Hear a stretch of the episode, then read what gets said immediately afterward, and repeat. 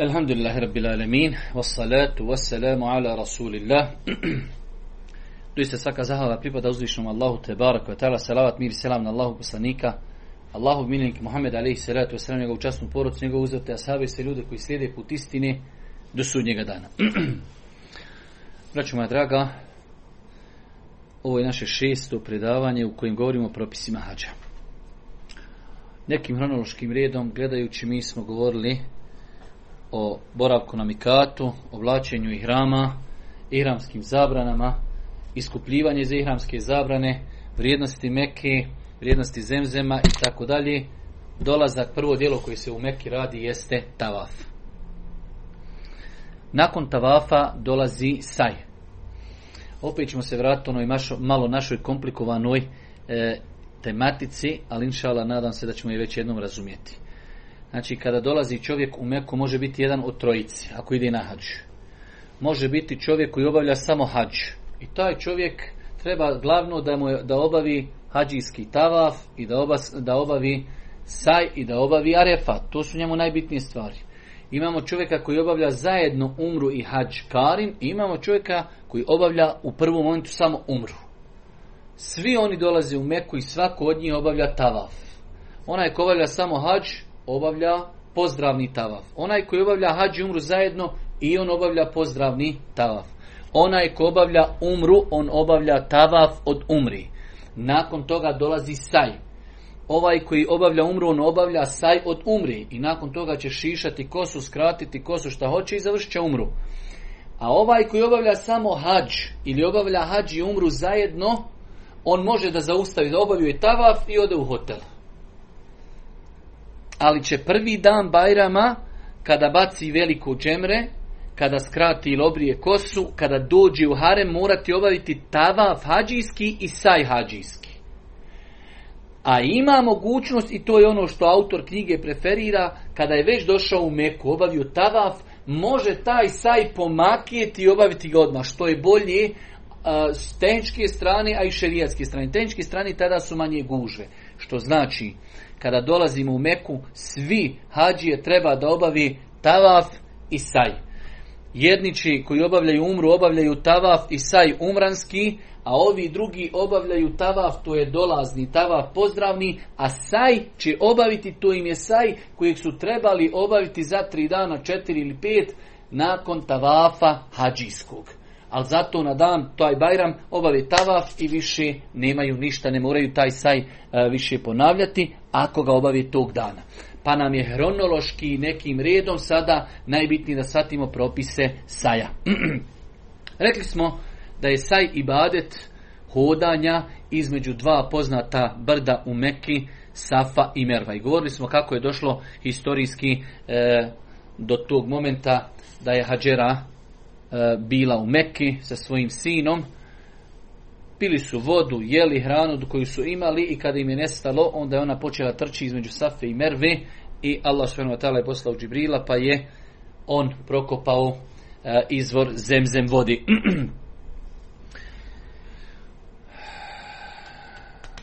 Ono što je bitno zapamtiti da ne može se saj obavljati, a da prije njega nema tavaf. Ne možemo doći onako, ja vidim u Meku, ode obaviti saj. Saj takav ne postoji. Mora prije saja biti neki tavaf. Ili je to hadžijski tavaf, ili je to tavaf kudum, dolazni tavaf. Pa prvu stvar koju treba da znamo, saj nema na file. Saj se ne može obaviti sam. Saj uvijek dolazi u paketu sa tavafom. Ili je u paketu sa dolaznim tavafom. Došli smo u Meku, obavili smo tavaf, dolazni, pozdravni, sa njim obavljamo odmah saj i to nam je saj onaj hadžijski. Ili došli smo u Meku, obavljamo umru, pa smo obavili tavaf hadžijski, treba nam još tavaf umranski, pa nam treba saj umranski i znači nakon toga brijanje kosi. Tako da saj uvijek dolazi u paketu sa tavafom. Ne može se obaviti sam i nema na file. Malo se opet vraćamo u ovoj našoj tematici. Ako smo ovo shvatili i shvatili smo da imamo 3 vrste hadža, onaj koji obavlja samo hadž i onaj koji obavlja hadž zajedno s umrom, oni imaju samo jedan saj. ali imaju mogućnost da ga obavi kad su došli u Meku odmah, obavili su tavaf dolazni i nakon toga mogu obaviti saj. I na dan Arefata će obaviti hađijski tavaf i oni su završili hađ. Znači, čovjek koji obavlja samo hađ i čovjek koji obavlja hađ i umru zajedno, qarin, on ima i samo jedan saj. Rekli smo da imamo tri vrste tavafa. Imamo dolazni, hađijski i imamo pozdravni odlazak. Saj imamo za čovjeka koji obavlja samo hađ i za čovjeka koji obavlja hađ i umru zajedno. Neće nikako imati u Mekki onaj period kad nema na sebi hrama, on obavlja zajedno, on ima i samo jedan saj. Imaju verziju, i ta je bolja verzija, da obavi saj odmah dok su došli u Mekku. Obavili su tavaf, taj dolazni i pozdravni, nakon toga obavi saj hađijski i čekaju Arefat, Muzdelifa, Mina, bacaju kamenčiće, obriju glavu, dođe obavi hađijski tavaf i završen hađ. To su te dvije vrste hađa. Ko obavlja samo hađ i obavlja hađ i umru zajedno. Onaj mutemetir, on se uvijek izdvaja. Onaj koji je obavio umru, on treba da obavi tavaf, došao je, obavi saj, skrati kosu i skida ihrame. Znači obavio je već jedan saj. On na prvi dan Bajrama, on će baciti kamenčiće, obrijati glavu, učiniti tavaf i ima još jedan saj. Pa se on razlikuje od ovih druge dvije vrste da ima dva saja, ima tri tavafa. A ovi znači imaju samo jedan saj. Zato je po meni, kad se gledalo s aspekta isplativosti, jednostavnosti, najbolje obavljati vrstu kiran. Hadža, obavio sam hadž i umru zajedno, imam samo jedan saj, ali ću biti malo duži samo u ihramima. Zato ovaj mutemetir, on je skinuo ihrame, malo je uživo u Mekki, bio je u svojoj civilki, morat će zaklat kurban, ali će morati još raditi jedan saj. Nadam se, inšala, koliko toliko da sam to pokušao približiti. Znači, imamo tri vrste hađa. Uvijek rećemo od najjednostavniji hađ sam, hađ onaj zajedno s umrom, oni imaju jedan saj. Oni imaju jedan saj. Mutemetir koji obavlja umru, pa će skinuti ihrame, pa će čekati hađ, on ima dva saja. Jedan saj umranski i drugi saj hađijski. Nadam se, inša Allah, da smo to koliko toliko prilagodili. Ova prva dva, znači ko obavlja samo hađ i obavlja hađ i umru zajedno, oni saj mogu učiniti odmah kad su došli u Meku, nakon tavafa, ovoga dolaznog, a mogu nakon hađijskog tavafa. Ovaj mutemetija, on će uraditi saj od umre i ne može uraditi onaj hađijski nikako. On će hađijski saj raditi nakon tavafa i fade, odnosno hađijskog tavafa. Nadam se, inšala, da smo to koliko toliko uspjeli shvatiti. Logično uvijek idemo uvjeti saja. Ko što smo govorili o uvjetima tavafa, pa lijepe stvari u tavafu, uvjeti saja i lijepe stvari u saju. Prva stvar, uvjet saja jeste da to bude hodanje između Safe i Mervi. Znači, ne može čovjek obaviti saj neđe tamo po pijaci. Znači, to je ibadet koji se obavlja između dva brda. To su Safa i Merva i ta brda danas su skoro pa se ne vidi Merva. Merva se samo vidi možda 10 santi i to na jednom mjestu je, znači, ostavljeno čisto onako malo simbolično da se vidi da je tu bilo brdo. Sve je to, znači, sad zabetonirano, dok Safa se vidi onako možda veličine kova soba, znači, a sve je to betonirano. Uglavnom, između dva brda čini se ibadet hodanjem i malo trčanjem koji se zove saj. Ispravno je, odnosno uvjet ispravnosti saja da se počne sa Safi. Danas slušam jednog jednog poznatog šeha koji odgovara na pitanje, pitaju ga, čovjek počeo sa Mervi. Standardno je, znači, imate Safu brdu i imate Mervu. Kad se popnete na tu brdu, od Safi dok dođete do Mervi, to je jedan krug. Vratite se na Safu, to je drugi krug. Treći, četvrti, peti, šesti i sedmi. Morate početi na Safi, ne param broj, morate završiti na Mervi. Ko počne sa Merve, ovaj prvi mu se ne broji. Onaj prvi što je došao od Mervi do Safi mu se ne broji, onda kad kreni sa Safi, on mora krenuti, tako da će on morati obaviti 8 krugova. Ali ono što je nama sad propis, počinjemo sa Safi. neispravno je početi sa merve i ko počni, onaj prvi mu se križa, izbacuje se. Od suneta je kad čovjek krini iz dole, od napio se zemzema, posuje se po glavi, kada ide gore, da uči onaj kuranski ajet Inna safa wal marwata min sha'airillah iz sure Al-Baqara. Lijepo je, znači poslije ćemo govoriti o lijepim stvarima, čovjek da se popne na safu i na mervu, da dovi i tako dalje, ali sad govorimo o uvjetima. Uvjet je početi sa safi i završiti na mervi zbog 7 krugova. Druga stvar, upotpuniti 7 krugova. Znači, imali smo u tavafu 7 krugova, u safi i mervi isto treba 7 krugova, s tim što je u safi i mervi odlazak sa safi do mervi krug. Jedne godine se našim hadžijama desilo da neko koji ih je vodio pogriješio je, pa je smatrao da je od safi do mervi, pa opet do safi krug, pa su oni obavili 14 krugova, pa se dobro polomili, jer otprilike ima otprilike 400 metara od safi do mervi, kad to pomnožite sa 7, otprilike 3 km je safa i merva, znači taj sav ibadet. I vjerujte se, čovjek dobro umori. Zbog toga što je tvrd teren, hoda se non stop po mermeru, čovjeka u većini slučaja, a prije toga si tavafio, u većini slučajeva se ljudi dobro umore i radeći saj. E sad, još umjesto da tavafiš da 3, ti uradi 6 km, što je mnogo naporno. Ono što je nama bitno, počinjemo sa safi. Drugo što je bitno uvjetno jeste da je odlazak od safi do mervi krug, od mervi do safi je krug, a ne da je od safi do mervi i povratak da je jedan krug. To su već 2 kruga. Isto tako, rekli smo, saj ne može nikad biti sam i ne može se činiti na fila. Tavav se može doći činiti na fila, 7 krugova, klanjaš 2 rekiata, pa 7 krugova, pa 2 rekiata, pa 7 krugova, pa 2 rekiata. Znači tako kako hoćeš. Saj nema na file i ne može sam. Uvijek mora biti u paketu. Pa smo rekli, ako je čovjek došao samo obavlja hadž, on je došao, obavio je početni tavav, može u paketu sa njim obaviti hadžijski saj. Ili će ga odgoditi na dan Arefata, obavit će hadžijski tavav, pa će uz njega obaviti saj. Ali saj sam ne može. To je isto od uvjeta ispravnosti saja. Ne može čovjek dođe i kaže, idemo obaviti saj sam. Nemoguće, neispravno. Isto tako,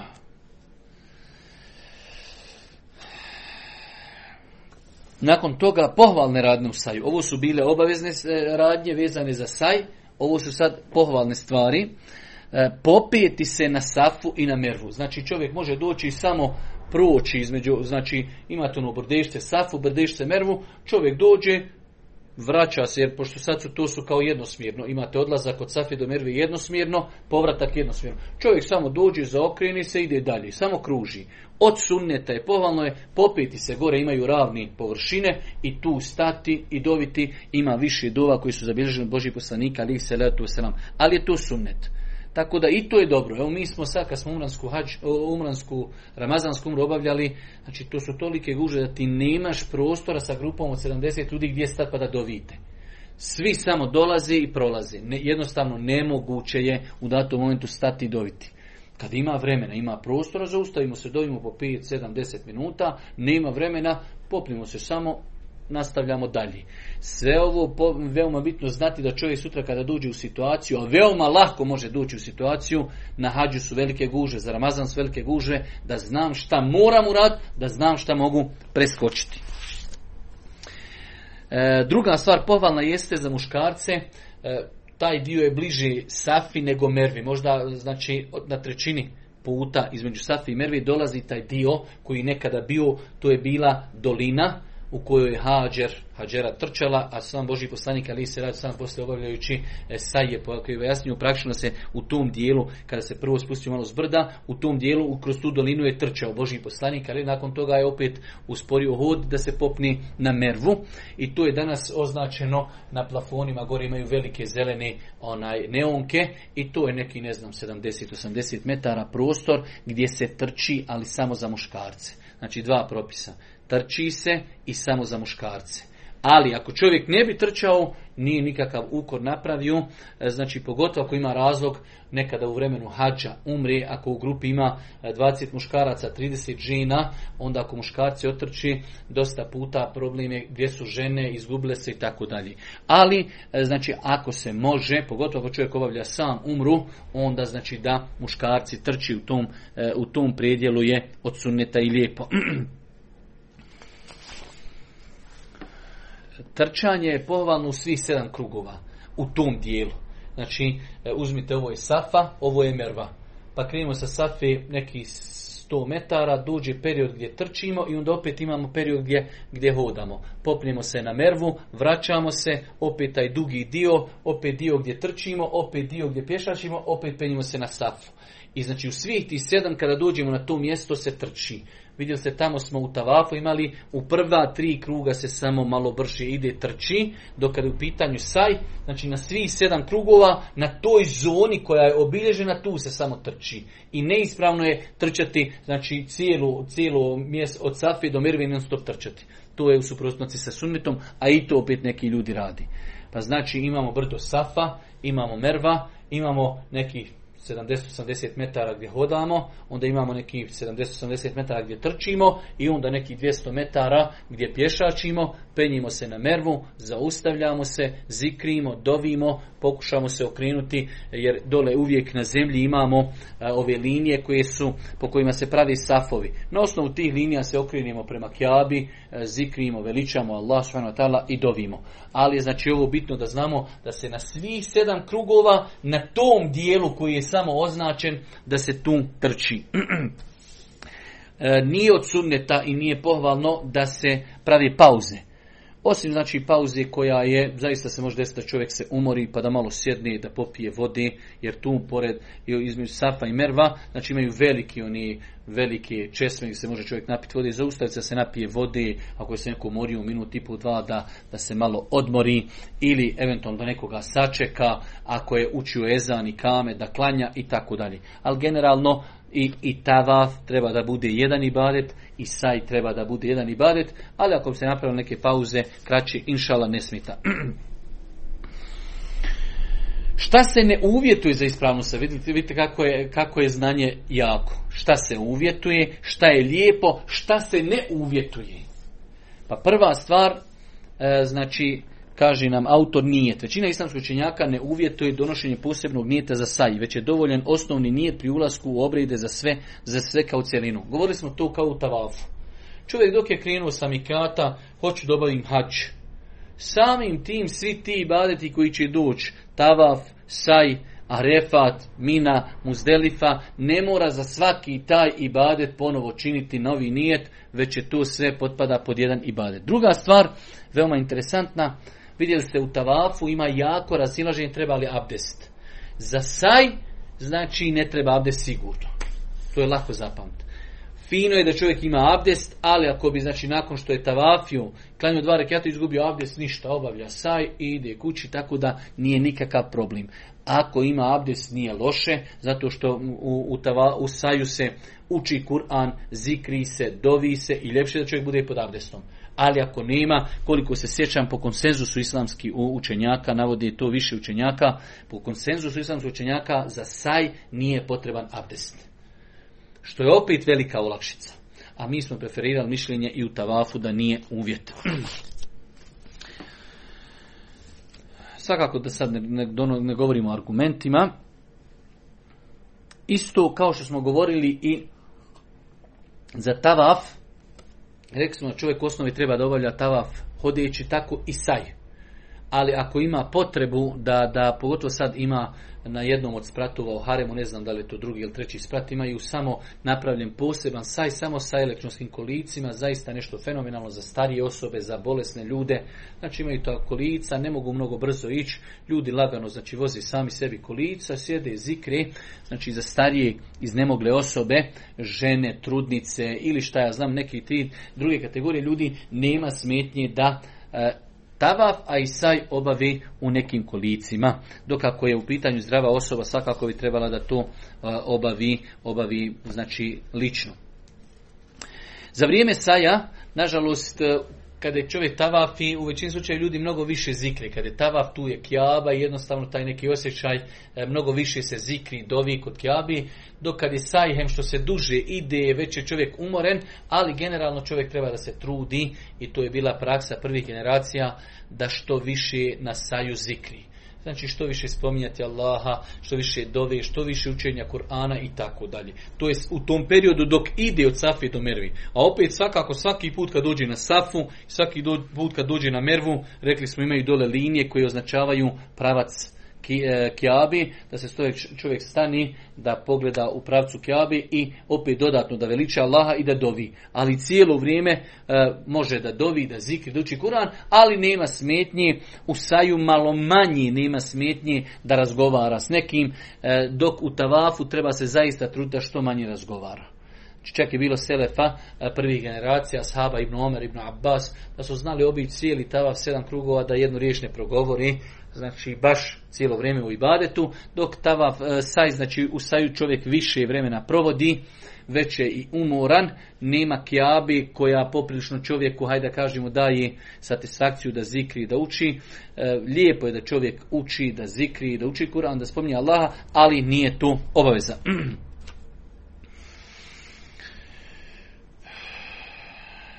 Dozvoljeno je obavljati saj na bilo kojem spratu iznad prizemlja, znači isto i za tavaf. Sada se zna desiti vrijeme kada čovjek dođe, harem je pun krcat, može se tavafiti na drugom spratu, na trećem spratu, isto i za saj, može se znači tavafiti i na prvom i na drugom i na trećem spratu. Čak znalo se meni dešavati, a i drugim ljudima, čovjek pokuša na nekom spratu, pa jedan krug, drugi krug, to je, vidiš da su velike gužve, popne se čovjek na sprat, gore vidi manja gužva i nastavi. Znači na prvom spratu radiš 2 ili 3 kruga, vidiš da je velika gužva, ne može, odeš na drugi, na treći, gore. Nekad zna biti na prvom tolika gužva da ne možeš izdržati, gore dođeš skoro pa poluprazno, nema nikog. I onda gore lijepo obaviš. Hoću da kažem, ako je čovjek obavio 2, 3 kruga u gužvi, popeo se na veći sprat, ništa, samo nastavlja, znači neće počinjati iz početka. Islamski su učenjaci jednoglasni u mišljenju da nije legitimno obaviti dobrovoljni saj. Saj za razliku od tavafa nije samostalan ibadet, već dio hadža ili umrije, tako da se obavlja samo saj, tako da se obavljanjem samo saja ne čini ibadet. Rekli smo, znači, od osobenosti saja jeste da on nije samostalan ibadet, uvijek se čini zajedno u paketu sa tavafom.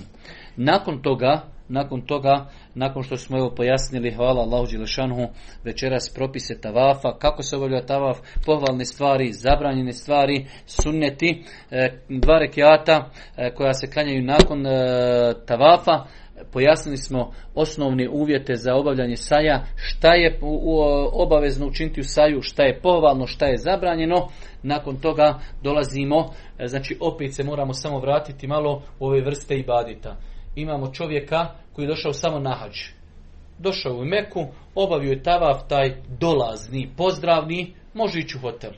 Kaže, volio bi da obavim saj, da mi je lakši na dan Bajrama, bit će velike gužve, obavim tavaf i dosta mi je. Mi mu kažemo, možeš urati saj. Čovjek koji obavlja zajedno hadž i umru, obavio je tavaf, mi mu kažemo, možeš obaviti saj, ako obavi saj, u redu. Imamo trećeg koji obavlja umru, on je obavio tavaf, obavio je saj, on mora skratiti ili obrijati glavu da bi izišao iz ihramskih zabrani. On će skinuti ihrame, postoje, znači, pod navnim znacima normalan insan, nema nikakvih zabrana, ako je sa njim supruga, ako su završili umru, smije imati sa suprugom intimni kontakt, koristiti mirise, jesti, bilo šta. Znači jednostavno nema nikakvih zabrana. 8. dana kada kreni na terviju, kada kreni na minu, ponovo će obući ihrame i zanijetiti hadž.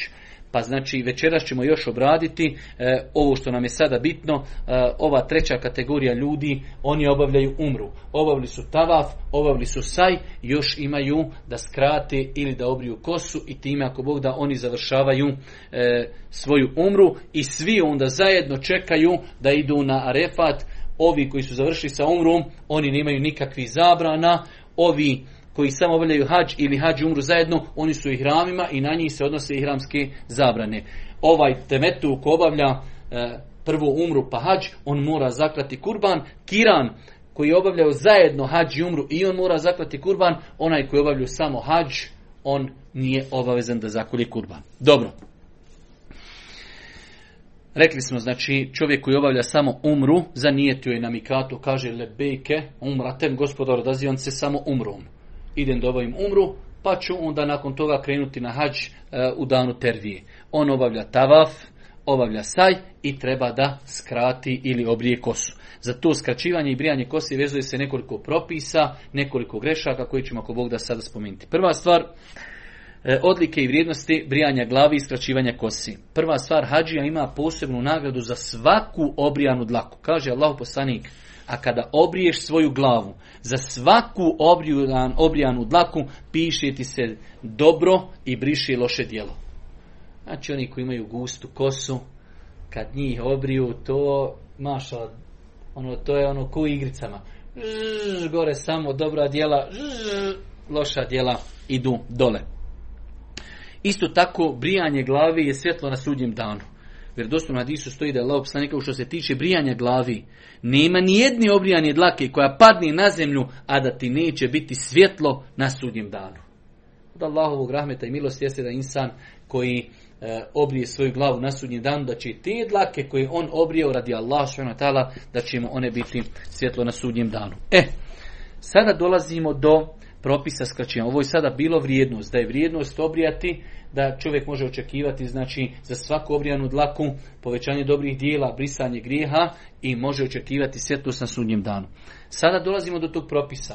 Rekli smo da onaj tavaf za onoga ko obavlja samo hađ i hađ i umru zajedno, njima je to sunnet. Ovom je ko obavlja umru, njemu je tavaf obaveza, njemu je saj obaveza i njemu je obaveza skraćivanje kosi. Njemu je obaveza skraćivanje kosi. Kaže nam autor, većina islamskih učenjaka smatra obaveznim skraćivanjem ili brijanje kosi na hađu ili umri. Znači generalno kao propis ili odabrati skraćivanje ili brijanje. Vidjet ćemo da je to jedan od propisa gdje se muškarci i žene razlikuju. Žene imaju samo verziju da skrate kosu u veličini, znači, jedne jagodice, a muškarci imaju verziju da obriju glavu ili da skrate kosu. Sad nakon toga dolazi da je brijanje glavi vrijednije, ali svakako i skraćivanje kose je vrijedno. Od Ebu Hureyre se prenosi da je poslanik rekao, Allahu moj, oprosti grijehe onima koji su obrijali glavu. Misli se na umru i na hađi. I onima koji se ošišali, rekoše ashabir. Božji poslanik kaže, ja rab, gospodaru, oprosti onima koji se obrijali. Sada ashabi koriste prilike, Allahu daj i oni što ih se ošišali, što su skratili. Allahu poslanik kaže, Allahu moj, oprosti grijehe onima koji se obrijali. On kaže, i ošišani. Kaže Allahu poslanik, Allahu moj, oprosti grijehe onima koji se obrijali. I ošišanim, Allahom. To je poslanik izgovorio 4 puta, a nakon toga je rekao i ošišanim. Pa je Allah poslanik 3 puta dovu uputio da Allah Đelešanu se smiluje da oprosti ljudima koji su se obrijali na hađu, a tek 4. put jednu dovu je uputio za ljude koji su skratili kosu. Samim tim ovo ukazuje da je skraćivanje kose validno. I Allah Đelešanu u Kur'anu, mi nismo citirali taj kur'anski ajet, kada kaže لَقَدْ صَدَقَ اللَّهُ رَسُولَهُ الرُّؤْيَا بِالْحَقِّ لَتَدْخُلُنَّ الْمَسْجِدَ الْحَرَامَ إِنْ شَاءَ اللَّهُ آمِنِينَ مُحَلِّقِينَ رُؤُوسَكُمْ وَمُقَصِّرِينَ لَا تَخَافُونَ. Vište, kaže, učete u harem, neki od vas obrijanih glava, a neki od vas skraćeno, ošišani, podašišani. Pa je i Kur'an potvrdio da je jedno i drugo ispravno, ali je sunnet Božijeg poslanika pojasnio da je brijanje glavi na većim stepenu, ali je obje verzije su ispravne. Zato nam ovdje autor i kaže, pored toga, onome ko obavlja hađ temetu, bolje je da skrati kosu nakon umre da bi imao šta obrijati na dan Bajrama. Znači on je došao, obavio je tavaf, obavio je saj. Sad on ako obrije kosu, on će za 2-3 dana ići na Arefat. Sa Arefata kad se sutra dan vrati Bajram, on ponovo mora brijati. Pa je bolje da ako već obavlja čovjek umru, da kada je došao da skrati kosu, da bi za 2, 3, 4 ili 5 dana, shodno znači koliko u Meki ostani, da bi ponovo nakon toga imao šta da obrije.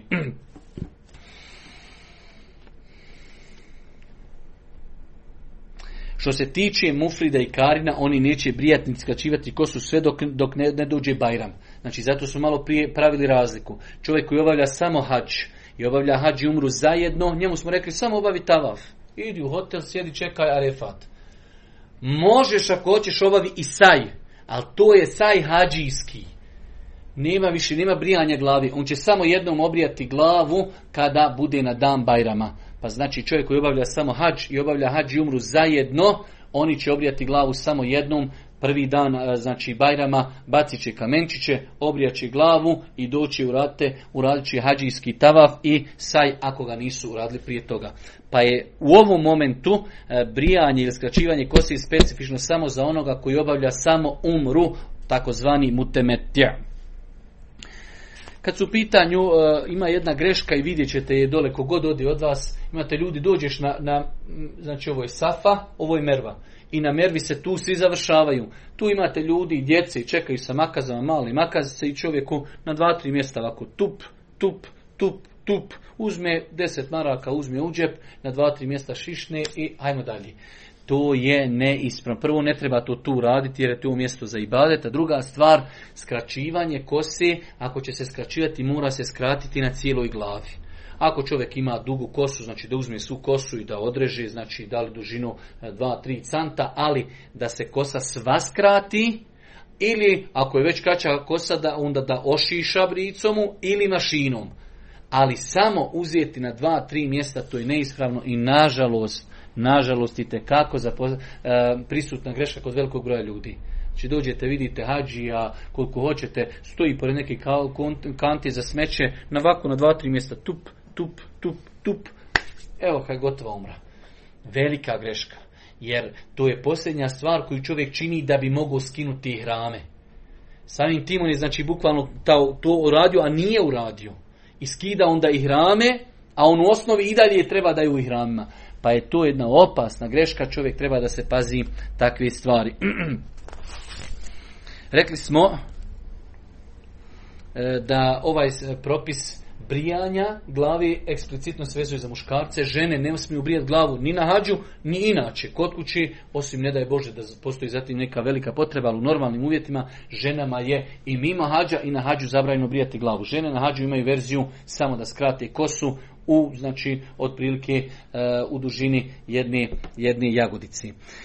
Kada je u pitanju ovaj propis, postavljaju velik broj ljudi, postavlja pitanje u Lemi, danas imamo one mašine, ono što kažu kako na nulu ili ne znam nija kad briju, odnosno da li to potpada pod brijanje ili ne.